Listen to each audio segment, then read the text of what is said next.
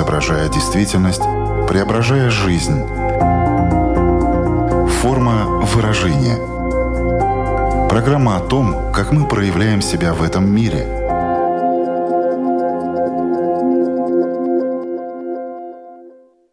Здравствуйте. Меня зовут Александра Плотникова. В эфире Латвийского радио 4 программа «Форма выражения». Приветствую вас также, если мы встретились с вами на одной из крупнейших платформ подкастов. Оставайся самим собой. Часто данная фраза используется в качестве пожелания или напутствия. Но если задуматься, то что именно под ней подразумевается? Как это быть собой? Зачем оставаться собой? Почему мы подстраиваемся под других, жертвуя частичкой себя?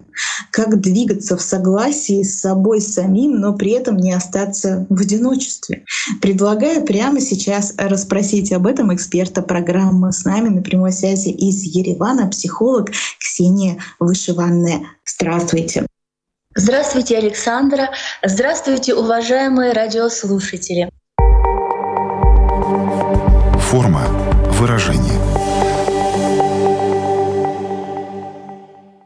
Предположим, что мы получили с вами посылку, на ней написано «Будь собой», и нам нужно понять, э, что в ней внутри. Будем открывать постепенно, разбираться тогда, изучать, э, из чего же эта посылка состоит. Но сначала нам нужно вообще разобраться, что из себя эта коробка, на которой написано «Будь собой» представляет. Поэтому мой первый вопрос, конечно же, звучит так. А что значит быть самим собой?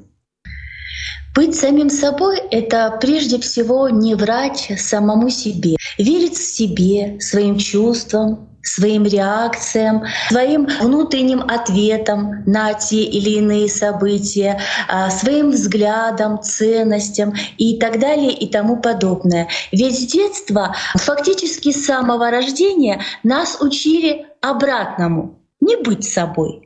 Сейчас мы уже становимся на другой путь, конечно же. Важно самопринятие, самоценность, такие слова, как «будь собой», «слушай себя». Но раньше, особенно в советском пространстве и постсоветском пространстве, эта тема не была э, так актуальна и наоборот транслировалась «будь как все», не выделяйся, будь послушным. Я последняя буква в алфавите зачастую так всем транслировали. И человек волей-неволей с детства научается не быть собой, подстраиваться. Понятно, для коллектива, будь то детский садик, будь школа, а впоследствии и на работе очень выгодно иметь человека, который послушный, не перечит, не отстаивает собственное мнение, не имеет свой взгляд на вещи, легко внушаем, легко подчиняется. Это очень выгодно. Но самому человеку это не представляет ценность, поскольку он не проживает собственную жизнь, он не находится в ладу и в гармонии с самим собой, он выполняет такую функциональную роль в обществе. Делай как я, поступай как я, и будет тебе счастье. Но это огромное заблуждение. И плоды этого заблуждения заблуждения, человек потом пожинает в процессе всей своей жизни. И оглядываясь на свою жизнь, он понимает, что он проживал не свою жизнь, он, оказывается, жил не для себя, а быть одобряемым социумом, родителям, соседями, родственниками, друзьями, а его у себя нет, и жизни его нет. Поэтому слушать себя и быть в ладу с собой, быть самим собой — это, пожалуй, самое главное искусство, которым должен овладеть человек. Это действительно искусство, я с вами здесь полностью согласна. Несколько раз э, отметили, что нам в детстве говорят, будь э, послушным, будь да. как все, не выделяйся и так далее. Что указывает нам вектор, куда нам двигаться, что мы этим искусством, например, не овладеваем. Достаточно того, что значимые взрослые, которые находятся рядом с нами, просто нам это проговаривают, или очень важно, что общество, в котором мы находимся, в том числе еще это и закрепляет каким-то образом, подкрепляет какими-то жизненными примерами. То есть как это формируется, что нам удается вот одному да, этим искусством овладеть, а другому уже с самого раннего детства нет. Вы правильно заметили, все идет из семьи, и в какой среде воспитывался э, ребенок, какие послания родительские он получал и так далее и тому подобное. И все, э, конечно же, в той или иной степени формирует ребенка, формирует его жизненный сценарий, его умение опираться на себя или неумение, его умение идти по зову своего сердца, а не э, так, как продиктовал кто-то. Если ребенку посчастливилось появиться на свет в любящей среде, в принимающей, в среде поддерживающих родителей, где ему не указывают, что надо делать, не навешивают ярлыки, где есть пространство для свободного выражения, для свободного проявления своего «я», где его просто любят, где перед ним не ставят никаких сверхзадач и сверхцелей, а это всегда связано с таким нарциссическим расширением родителей, когда родитель пытается через ребенка восполнить какие-то свои пробелы. Если я не поступил в ВУЗ, то я ребенка своего заставлю обязательно в этот ВУЗ поступить. И неважно, хочет этот ребенок этого или нет. Если я э, не ходил в какие-то спортивные секции, вот это ж я через ребенка этого достигну и осуществлю. И получается, по факту, этот ребенок пришел в мир не для того, чтобы реализовать себя, свой потенциал, свои возможности, а для того, чтобы удовлетворить какие-то хотелки и восприятие жизни родителей, близких людей. Но если же ребенку посчастливилось, и он оказался в благоприятных условиях, в благоприятной среде, то такой ребенок научается слушать себя, слышать себя, понимать, что он для себя самый ценный, самый важный человек.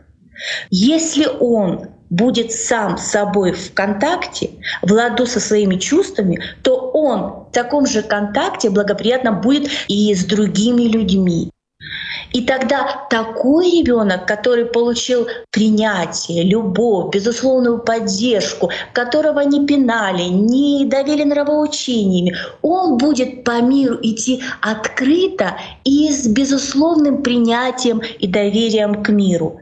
Это очень важно. А тот ребенок, который был забит, ребенок говорит, мне холодно, мама говорит, не замерзнешь. Или я хочу того-то, перехочешь. Вот постоянно вот эти вот желания и вот эти чувствования ребенка, они блокировались с детства. И ребенок разучается слышать себя, разучается реагировать на свои какие-то внутренние побуждения. И, естественно, став взрослым, будет, может быть, и очень таким хорошим работником, образцово-показательным семьянином. Как будто все благополучно, но внутри человек все равно будет ощущать, что он проживает не свою жизнь, что он проповедует и идет не по своим ценностям, не по своим сценариям, не по своим устремлениям. Есть даже такое упражнение психотерапевтическое, называется «Самый ценный совет».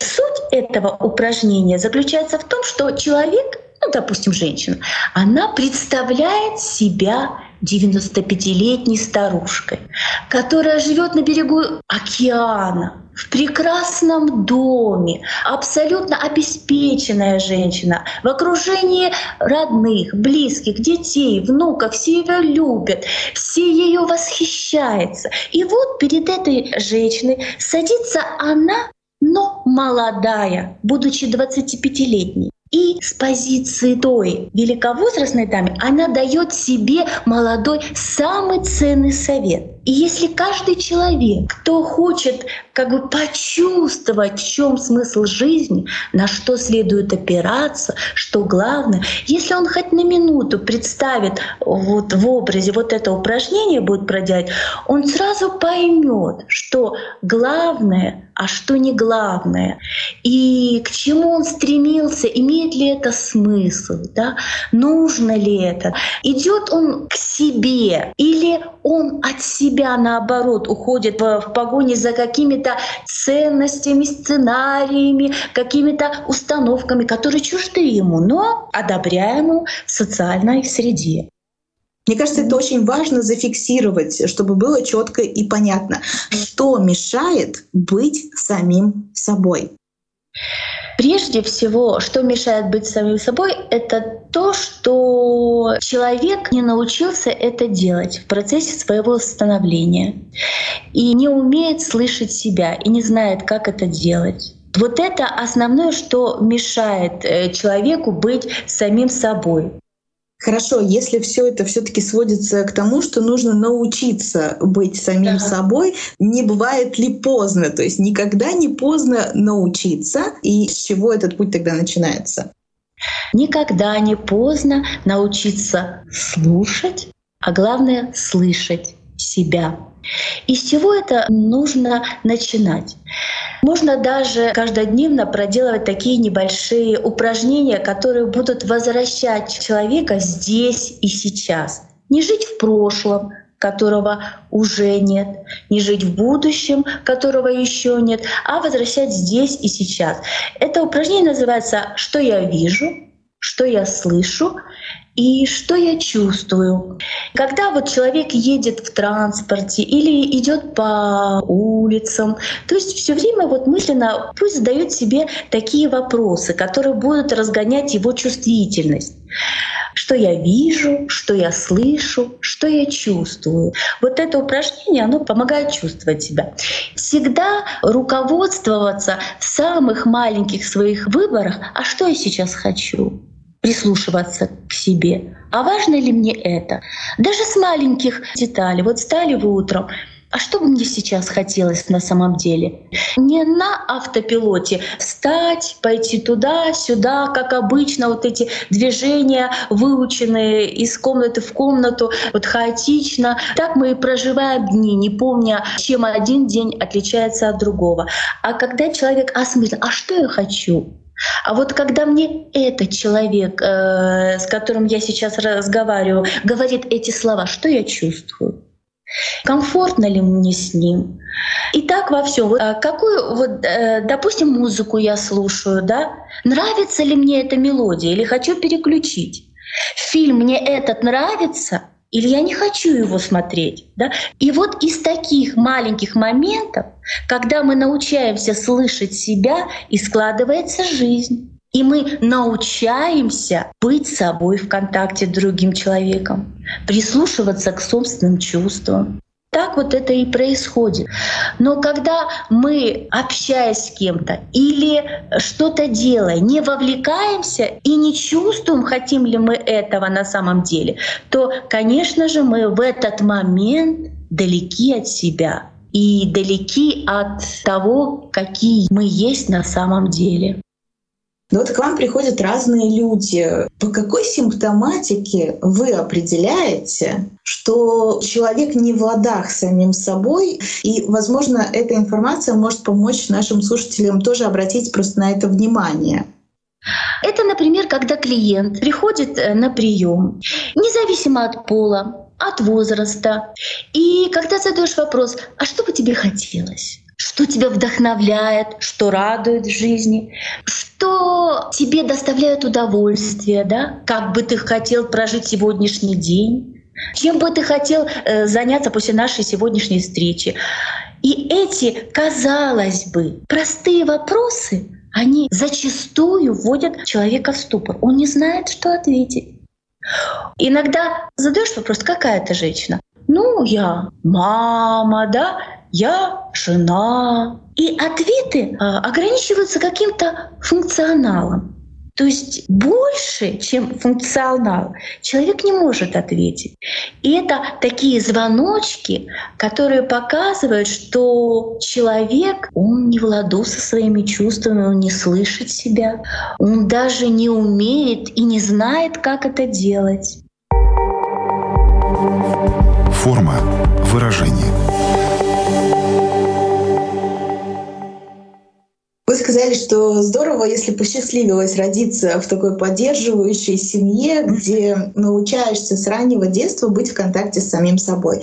Но сейчас э, наши слушатели явно в том возрасте, в котором они уже сами принимают решение, что им с этим делать. И, возможно, вот они сейчас услышали, что да, есть определенные трудности в этом вопросе. Хотелось бы их начать решать. Как это делать, мы им уже подсказали. Но есть ли какие-то страхи, какие-то стереотипы, которые удерживают человека от того, чтобы пойти по этому пути навстречу гармонии. Возможно, вы такое тоже замечали и могли бы вот сейчас просто ну, сформулировать, что нас тормозит. А, вы совершенно правы. А, на пути к себе, к возвращению к себе, много препятствий и трудностей. Естественно, что когда человек э, научается или обучается слушать и слышать себя, да, когда он опирается на свои ценности, свои принципы, то это непроизвольно приводит к тому, что он э, сталкивается с тем, что другим людям может стать некомфортно. Да? Когда человек отстаивает какие-то свои интересы, да, свои ценности, э, прислушивается к своим чувствам, но перед нами стоит выбор. Или предать себя, или предать другого. Когда мы предаем себя, вот, э, например, нам по какой-то причине некомфортно общаться с каким-то конкретным человеком, но мы продолжаем общаться с этим человеком. Из чувства вины, стыда, и что я обижу другого взрослого человека и так далее и тому подобное. Человек в этот момент предает себя. И последствия э, могут быть очень э, и очень печальны. Человек всегда стоит перед выбором. Не стоит думать, что любой путь совершенствования себя, саморазвития себя и принятия себя, быть таким, каков ты есть, что это легкий путь. Э, есть такое известное выражение «рискуя быть живым». Вот когда человек идет по зову сердца, когда живет по своим внутренним ценностям, по своим внутренним ориентирам, э, слышит себя, э, чувствует себя, предъявляет миру таков, какой он есть на самом деле, это риск. Это риск, что, возможно, он будет где-то не принят, где-то не понят, где-то отвергнут, но зато он живой. Когда он предъявляет миру себя настоящего, а не идеальный образ себя, а следовательно тебя окружают люди, которые видят тебя через призму твою ненастоящести. И, естественно, какой тогда контакт с этими людьми, да? Какой уровень взаимоотношения, если ты с ними не можешь быть самим собой? Вы сказали идеальный образ себя. Мне бы хотелось об этом чуть подробнее поговорить, потому что, мне кажется, тоже такой очень интересный нюанс, а как он э, формируется и что мы в него вкладываем. Это то, как мы хотим, чтобы нас воспринимали другие — да, то, как мы хотим, чтобы воспринимали другие, или то, как мы считаем, что мы вот такие должны быть. Но опять же, это корни этой проблематики уходят в детство, когда мир с детства внушается, что он черно-белый, что есть плохие качества, есть хорошие качества. То есть девочки не плачут, девочки не злятся, или мальчики должны быть сильные, не плачь, встань, иди. И тогда человек, вырастая вот на вот эти все установки, он опирается. И считает, что когда появились слезы или какие-то эмоции, чувства, которые принято считать, в кавычках, принято считать негативными, хотя такого нет. Все чувства важны и нужны, все эмоции важны и нужны. Но с детства человеку говорят, это плохо, злиться нельзя, агрессия — это нехорошо. Ты хорошая девочка, как ты можешь агрессировать? Ты злишься? Да как ты можешь так себя вести? Мы от тебя такого не ожидали. И эта девочка подавляет э, вот эти чувства. Она как бы отсекает. Я не злюсь, я хорошая девочка. И в результате, вырастая, она транслирует жертвенное поведение. Она не умеет отстаивать свои границы, да? не умеет выражать здоровую агрессию. Она удобная, но с ней никто не считается. Потому что идеальный образ себя — я хорошая, я никогда не злюсь, я все время улыбаюсь, я всем говорю «да», «нет», я никогда не говорю, мне трудно отказать. Вот это идеальный образ себя. Хотя агрессивная часть у нее есть, она просто ее подавляет. И злость у нее есть, она ее вытесняет. Когда мы предъявляем идеальный образ себя, списанный с каких-то книг, с каких-то сценариев с детства, с каких-то установок, с каких-то программ, которые навязаны, и мы себя, вот этот идеальный образ, предъявляем. А какие мы на самом деле, что мы разные, и это нормально. Мы принимаем себя любыми, и это нормально. А тот человек, который предъявляет идеальный образ себя, он сам от этого страдает, потому что на вот это удерживание идеального образа себя уходит очень много психической энергии, которая могла бы быть потрачена на достижение, на адекватное отстаивание границ, на реализацию, на какие-то цели. А вся энергия направлена на сдерживание себя настоящей и на удерживание вот этой образ идеальной себя. Мне кажется, что у каждого из нас есть идеальный образ себя. Ну, как ни крути, мы выходим в социум, мы какую-то маску социальную да. надеваем, да. А если взять э, белый лист, разделить э, на две части и составить портрет идеального образа себя, расписать, что входит в идеальный образ себя, рядом в колоночке написать настоящий я, ну как я это чувствую. Ну, например, когда я выхожу в социум, я стараюсь быть добрым, отзывчивым, да, а рядом написать, что вообще-то я не такой я добрый и так далее. Это может помочь, этим можно воспользоваться, чтобы чуть лучше себя понять. Если да, то что потом со всеми этими результатами делать? Конечно же, можно воспользоваться вот этим упражнением, которое вы э, сказали. Можно и обратиться за помощью к специалисту, психологу, психотерапевту и так далее. Можно просто самому проделывать такие вот э, эксперименты, такие маленькие. Допустим, сегодняшнего дня я не буду врать себе. По возможности, как получится. Сначала это может коряво получиться, да. Со временем будет вот это мастерство оттачиваться. Допустим, у вас возникла мысль что-то сказать человеку приятное, и вы тут же себя дернули. Ну что, это же неприлично. Вот, отпустите себя. Вот захотелось сказать приятно, сделайте. А, возникла какой-то импульс, к примеру, женщина, которая такая вся хозяюшка. Вот я сейчас выйду на YouTube, как сниму ролик, как приготовлю шикарный торт.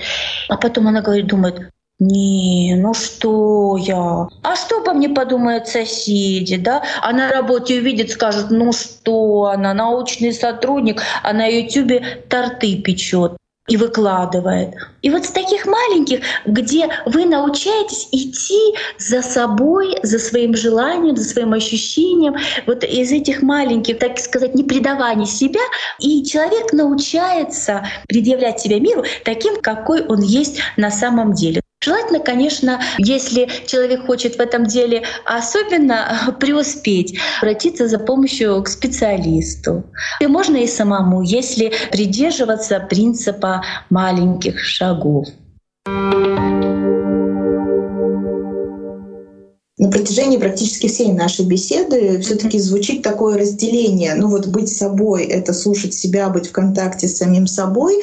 Общество — это общество, конечно же, у него есть э, свои требования к тебе, свои запросы, и, конечно же, как будто бы, как будто бы, да, нужно войти в какой-то внутренний конфликт. Или я такой, какой я есть, настоящий, или же я подстраиваюсь под социум, который меня окружает.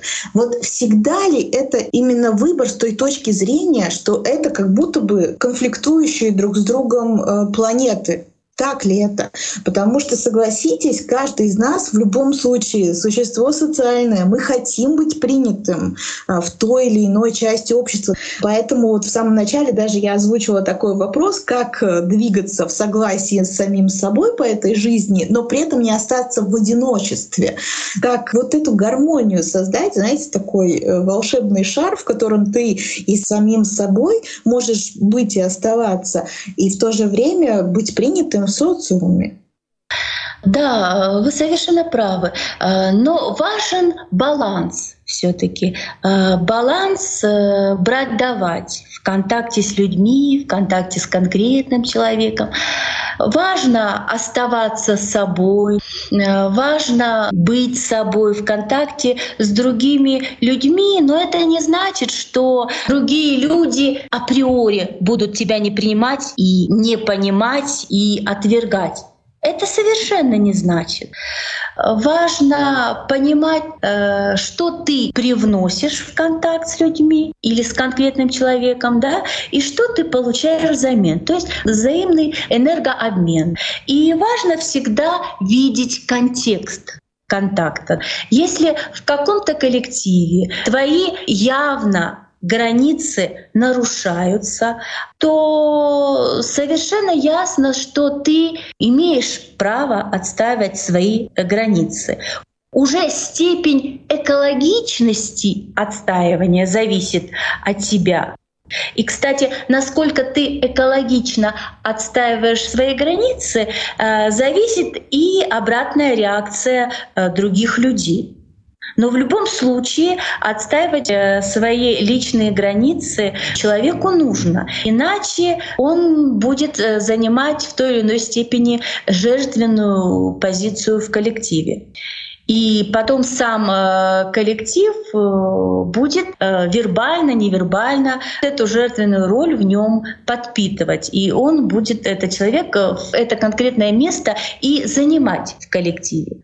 Нельзя сказать, что если ты ведешь себя так, если ты настоящий, если ты таков, какой ты есть, предъявляешь себя миру, то ты будешь отвергнут. Это совершенно не так. Да, возможно, какими-то людьми ты будешь не принят, какими-то людьми ты будешь не понят. Но будут другие люди, и другой контакт, где ты будешь принят, понят и любим, и одобряем, вот скажем так. Важен баланс и опираться на свои чувства, на свои ощущения. Если я э, вот в контакте с другими, как я считаю, настоящий я, предъявляю себя реальным, да, а не идеальным образом себя, то когда все вокруг от меня бегут и разбегаются в разные стороны, то важно подумать, а что я привношу в контакт, что такая реакция людей, проанализировать. То есть быть чутким в контакте с другими людьми и понимать, что, где и как, э, и все вот эти вот э, взаимосвязи улавливать. Мне кажется, вот, вот это э, первостепенно. Но вот есть такой э, гимн гештальтистов. Я пришел в этот мир не для того, чтобы соответствовать твоим ожиданиям, ты пришел в этот мир не для того, чтобы соответствовать моим ожиданиям. Если мы встретились, это прекрасно. Если мы на каком-то пути разошлись, то этому нельзя помочь. Ну вот, недословно, но это высказывание, оно очень такое показательное. Так и есть. Мы пришли в этот мир не для того, чтобы соответствовать чьим-то ожиданиям, как мы, так и люди, которые нас окружают. Можно ли сказать, что люди, которые находятся в контакте с собой, это уверенные в себе люди? Можно так сказать. Потому что, с одной стороны, надо иметь огромную смелость. Но не только потому, чтобы быть в контакте с собой, но для того, чтобы проживать эту жизнь по полной, проживать жизнь в моменте, действительно это надо обладать и уверенностью, и определенной долей смелости, потому что когда человек слышит и слушает себя, когда он опирается на себя, то он действительно становится сильнее и уверенней в себе. Потому что по-настоящему взрослый человек — это тот человек, который опирается сам на себя, который, образно говоря, стал для себя заботливой мамой и папой, и не ищет проекции родительских фигур в других людях и не ждет одобрения. Он сам про себя все понимает, да? сам знает, какой он, принимает себя, он целостен. Ему не нужно себя разделить на хорошие и плохие э, качества, чтобы себя принять и полюбить. Вот эта избитая фраза «полюби себя, прими себя». Ему этого не нужно, он принимает себя любым. И по большому счету человек, который принимает себя, его с легкостью принимают и окружающие люди. Ведь мы мир воспринимаем через свои проекции, да? И все, что нас дико раздражает других людях, это мы себе не разрешаем, или подавляем, или просто вытесняем. Это наша теневая сторона, которую мы видим в других людях, и она нас раздражает, триггерит. А триггерит почему? Потому что есть у нас. А человек, который принимает себя э, всецело, он таким же образом с принятием и к другим людям. А это очень ценное качество принимать людей такими, какие они есть, и не пытаться их переделать Хочу вернуться к тому, что мы озвучили в самом начале нашего разговора. Вы так скользко сказали, что если ничего не делать и если не научиться быть в контакте с собой, то это приводит к достаточно печальным последствиям. И одно из таких последствий, которые вы назвали, это то, что у тебя складывается ощущение, что ты вообще не проживал свою жизнь. Это единственное такое очень важное последствие, на которое мы хотим обратить сегодня внимание, или есть еще что-то, что мы могли бы назвать, э, чтобы люди просто поняли, что это очень серьезная тема, к этому нужно отнестись э, со всей ответственностью. И если они чувствуют, что у них есть определенные трудности, все-таки действительно либо обратились э, к специалисту за помощью, либо что-то начали делать самостоятельно. Каким последствиям может привести, если ничего не делать и не найти этот контакт с самим собой? Понимаете, вот э, смысл жизни в чем Э, смысл тот, который сам вкладывает человек, да? Кто-то вкладывает смысл там воспитание детей, кто-то реализация в карьере, кто-то еще. Вот какой смысл человек придал своей жизни, тот смысл и есть. Поэтому, когда человек не опирается на себя, у него нет э, сформированных своих ценностных ориентиров, своих целей, жизненных приоритетов, то он живет тогда по ориентирам, которые извне сказал кто-то. Кто-то так считает, а он так не считает в глубине души, и он про это знает. Допустим, важно там выйти замуж, нарожать детей, отучиться. И человек отучился, вышел замуж, нарожал детей и понимает, что а это не его были цели, а это не его ориентиры, а какие он еще не успел для себя понять. И зачастую человек в гонке за какими-то вот этими правилами, установками, которые придуманы не им, созданы и прочувствованы не им, но по ним движется. И, к сожалению, ближе к зрелому возрасту он понимает, что то, на что его нацеливали родители, общество, социум, на работе, говорят, защищай диссертацию, там, зарабатывай миллион, там, построить дачу. И он вот этой беготне к середине жизни понимает, что это цели не его и желание не его. От чего эти кризисы э, возрастные происходят? Это кризисы переосмысления. А туда ли он идет? А хочет ли он этого на самом деле? Может, он хочет сидеть и выращивать помидоры? А ему когда-то мама, когда ему было 18 лет, сказала, вот ты защитишься, диссертацию, докторскую и так далее и тому подобное, будешь уважаемым человеком. Но он стал этим уважаемым человеком, защитил диссертацию, но он не чувствует счастья. Нет обещанного мама и кайфа, нет и не будет, потому что эти цели изначально были не его. И тогда человек 50 лет возвращается к той первой цели, которую он хотел. Ну, я образно говорю, выращивать помидоры. И он вдруг возвращается к вот этому маленькому желанию, которое было подавлено там и тогда, и здесь и сейчас его реализует. И понимает, что именно вот он чувствует счастье. Потому что внутри каждого человека есть, ну, скажем так, образно говоря, определенное устройство, которое знает, что хочет человек на самом деле, которое знает, что нужно человеку на самом деле.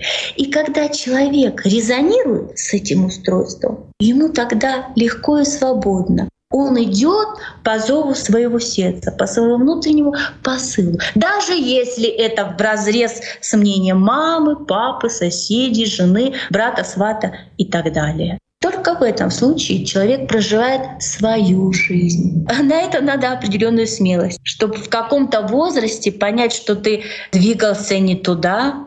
Была такая даже притча, когда человек поставил лестницу, и сбирался на нее, а потом, когда на самый верх лестницы забрался, понял, что полз по лестнице, которая была представлена не к той стене.